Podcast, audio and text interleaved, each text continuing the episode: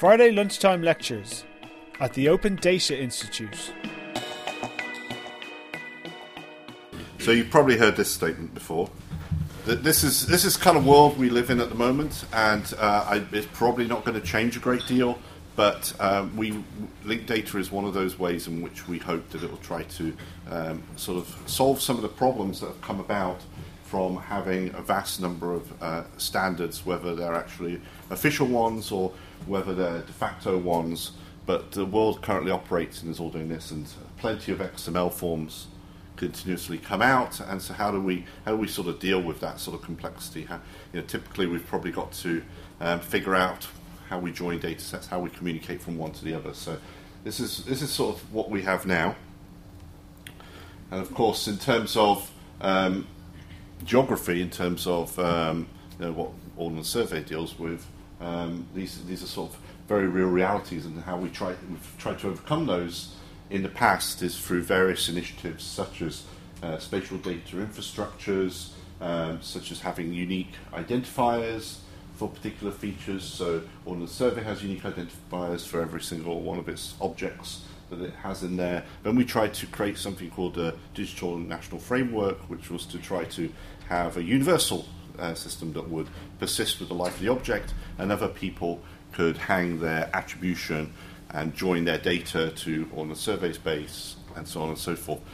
However, adoption has uh, tended to be quite difficult, so we need to sort of come up, just generally speaking, with another way of doing this um, as one element, and so allowing people to sort of connect through to our data. And so linked data sort of began to offer. I'll go through what this is if you're not so familiar with linked data, but it began to offer a way in which this sort of um, problem or, or uh, challenge um, ongoing challenge existed and tried to sort of bring a resolution to that.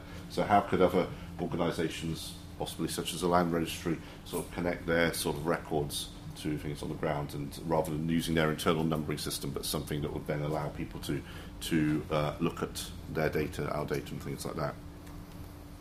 So, how many of you seen this five-star rating system before?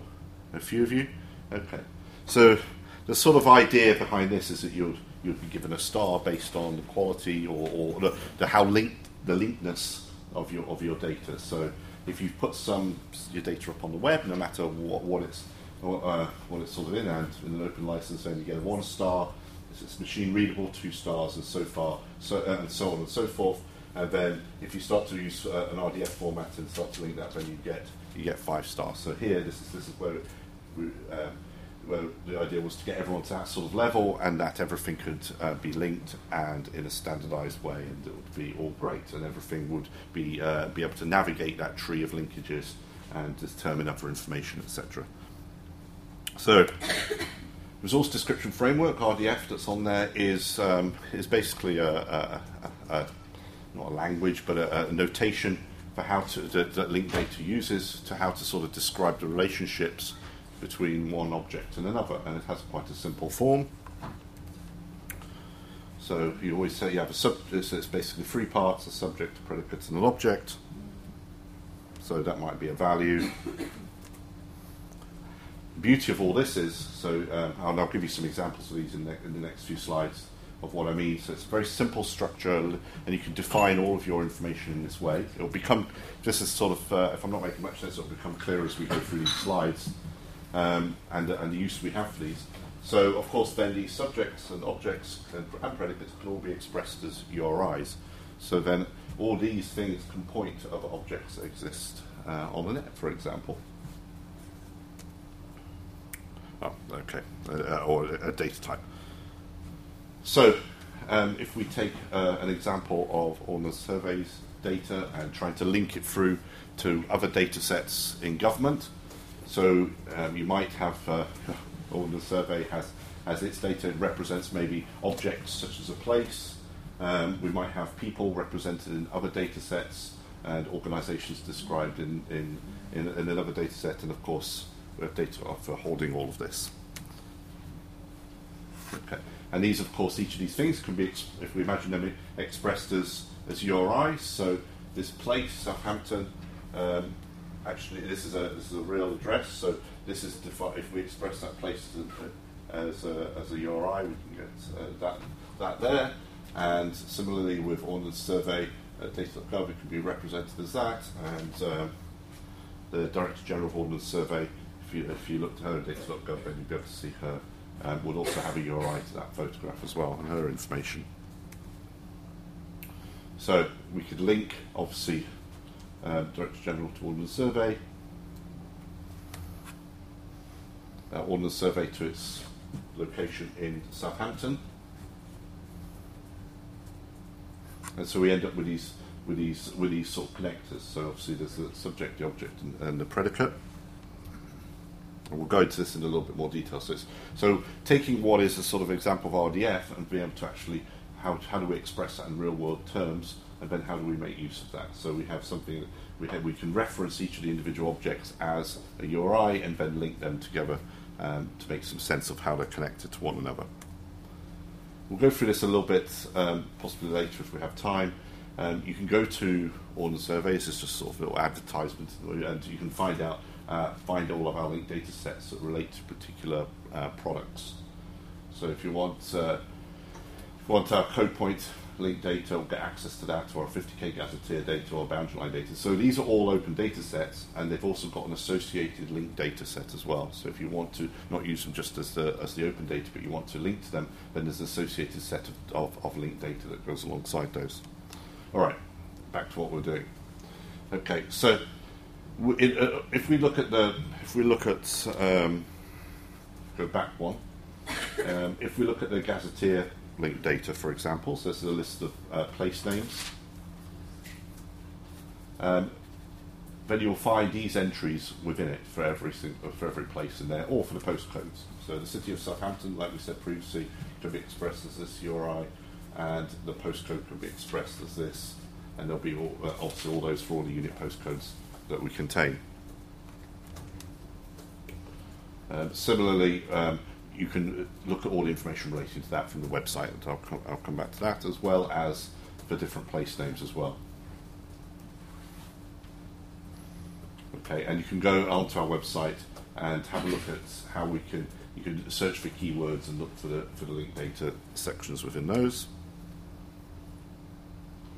Um, and, and, similarly, we can do that for um, Code Point Open as well, so you can begin to see what we can actually do with those as well. So we get a, so what you download as a linked data set is something like this. I'll just skip through a couple of these slides. So the beauty is that we have on data.gov.uk, obviously all of these organisations are posting up um, data sets. And what we would really like, ideally like to do is to be able to link um, between them all. So we'd like to be able to express how our data is connected to those of other organisations. So it enables this sort of joined up government um, to be able to work. And, you know, we'd like to sort of, probably because we drew this diagram, it's a case that Ordnance Survey um, is sort of a hub or at least sort of a, a reference data set so of, of any information that might refer to location. You might want to link back to the Ordnance Survey's definition of what that place is. So rather than um, uh, the Environment Agency um, sort of defining what um, Southampton is or what a postcode is, you'd be able to just link to Ordnance Survey's definition of what uh, that postcode is and where its location is and things like that. So by linking to, um, by instead of expressing it as a postcode, you express it as a URI link and you link through to Ordnance Survey's data, then you'll get all the information about that postcode, things like that. So if we look at something like Southampton, or what we've got, Bathing Water, I don't know what 1775 is, um, and haven't, it looks like, um, or Eastoe. Um, so here we have this is this is our definition of what that might be, and then the Environment Agency will just link the data to its location and information about its location. So they won't necessarily have to hold all that information. They can link to Ordnance Survey's definition of that and be able to list off um, what that is. Of course, we're all in the world these days of, of big data. Um, so we talk about volume and um, velocity and variety and things like that, but it tends to be highly sort of denormalized data. Um, and we tend to sort of want to probably deal with that data in a sort of graph form, very similar to how we would think about linked data being being expressed, that we're linking individual objects to others, um, through, a, through a sort of relationship between those. In terms of, um, in terms of um, linked data, um, and we compare that to a relational database, perhaps, um, is it becomes very powerful when you're trying to integrate large, big data sets uh, together, particularly from different sources. So we've completed um, sort of two sample data sets um, that contain um, data from um, data from ourselves um, and data from um, other departments, and we've sort of expressed this as a, as a, a sort of sample application. So you begin to look at, begin to cross from our data to other sets of data through through linkages rather than through APIs and calls to those and the expressions those might have. And this is something we've called Raggled. But you can take you can go and define, you can look at po- uh, postcode areas and begin to see what other uh, departments have information behind that as well. Okay, so the user can sort of select an area of interest um, and sort of a buffer around that, and using that, it then using uh, it then return all of the items of interest within that area, and then for each of the items, it will be able to drill down into the individual postcodes and sort of say what exactly is there, which postcodes are there, and which other information um, exists. Oops.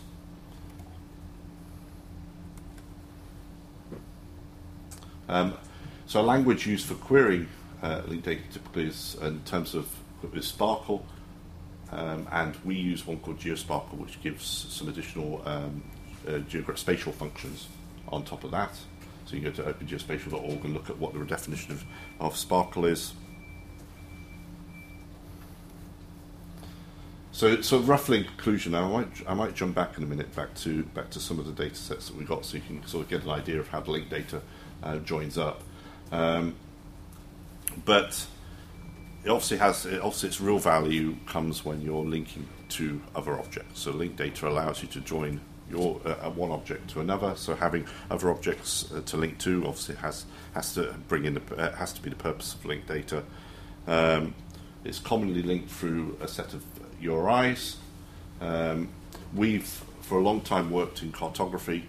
Obviously, even some of our products are based on cartography um, and a series of attribution to do with that. So being able to actually link to things that we use is very important because it now brings that data alive and makes it much more usable.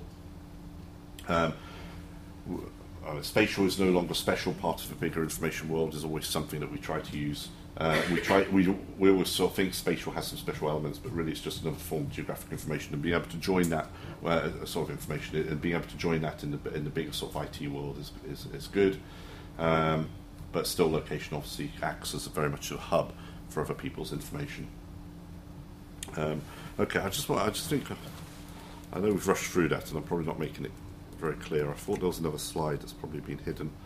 Um, sort of illustrate uh, what the triples look like and what you get when you download our data sets. So just jumping back to back to this slide. Um, so there's a whole load of ways of. So if we're expressing each of our objects that we have as a, as a URI, there are a number of ways of expressing um, how those are connected to each other. And if what you end up downloading from us, if there is, if I can see an example, I was trying to find an example of a triple that's in here, is is really just you just have one element, of what's uh, the predicate and the um, and the object that you're dealing with, and then similarly there'll be a record for this, and it'll be just expressed in simply in text. What sort of comes after that and how you use it is how you query those data sets and come across them. So if you can imagine, this is this is sort of the process that you can start to create a graph from, and you can start to jump from one from one object through to another, which is what we're trying to do with linked data. It's just a way of expressing things in a standardized form um, sort of recognized. Well, so I know it's a sort of hopefully it helps. I mean, for us, it's become very important because again, location. Um, make, makes our data much more usable rather than just having a sort of graphical element that people connect to and identifiers that people then have to understand. If we can express all of our objects as URIs and we can demonstrate those as being useful that people can actually begin to connect to, um, then it becomes quite powerful. It's probably a good time to take some questions. since I probably confused you.